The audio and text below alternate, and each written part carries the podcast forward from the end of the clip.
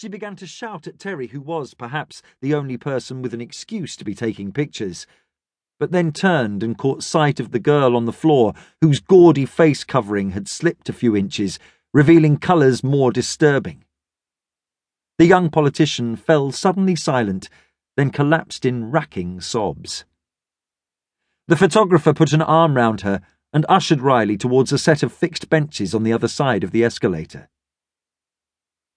Music still played from somewhere, metallic and faint. Rex stayed where he was.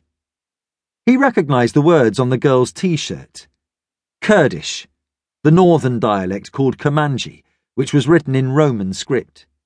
And today, a blustery spring Friday, was the 21st of March, otherwise known as Newroz, spring new year across a swathe of the planet from eastern Turkey to Tajikistan. And in this region of North London, a giant holi for the Kurdish community.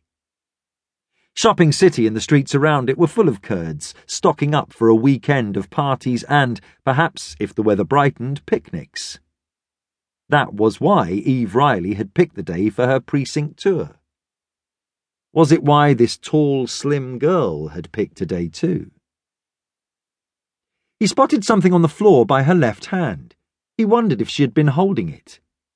He went as close as he dared to her body, trying to ignore the warmth it gave off. It was a little brooch of coloured enamels in the shape of a peacock. The sight reminded him ridiculously that he had an appointment with a man called Pocock, a council planning officer, that afternoon.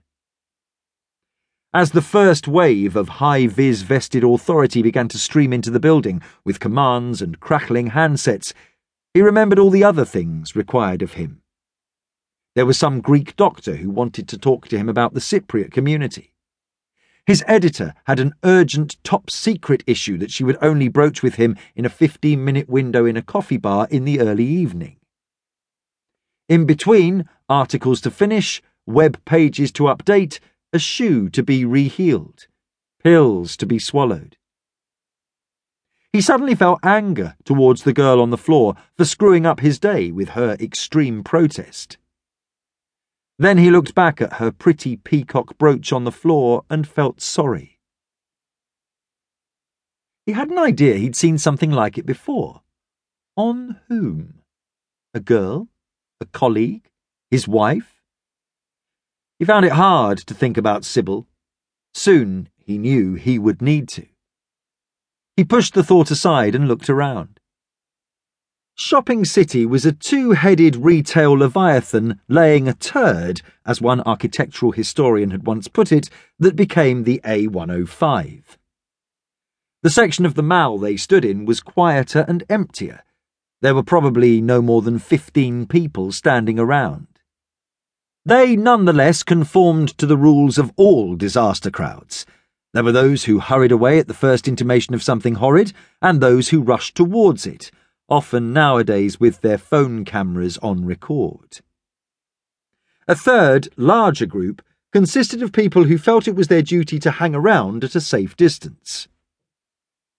Most of these had collected in the corridor behind the escalator, staring at the blinking, beckoning poker machines in the bookmakers uncomfortable yet unable to leave.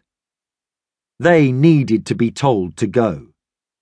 Soon, the police would either start doing this or else keep everyone inside to take statements. Rex wasn't sure which. In the years he'd spent tracking the vital signs of the borough, he'd witnessed hostage takings, balcony jumps, many ugly endings. He had never seen anything like this. He moved towards Eve Riley, who had been surrounded by her own protective cordon. It consisted of Gil Agnew, the departing member, moist, wheezing, a drinker approaching the true last orders, along with the broad, benevolent looking local party chairman and a chilly, priestly looking figure from Millbank.